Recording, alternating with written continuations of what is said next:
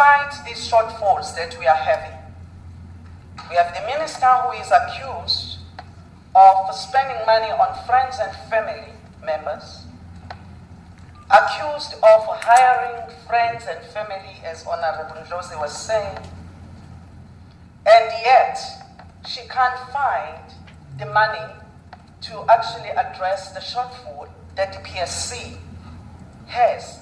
How is the PSC going to implement Program 4 in particular, which is the program that deals with corruption?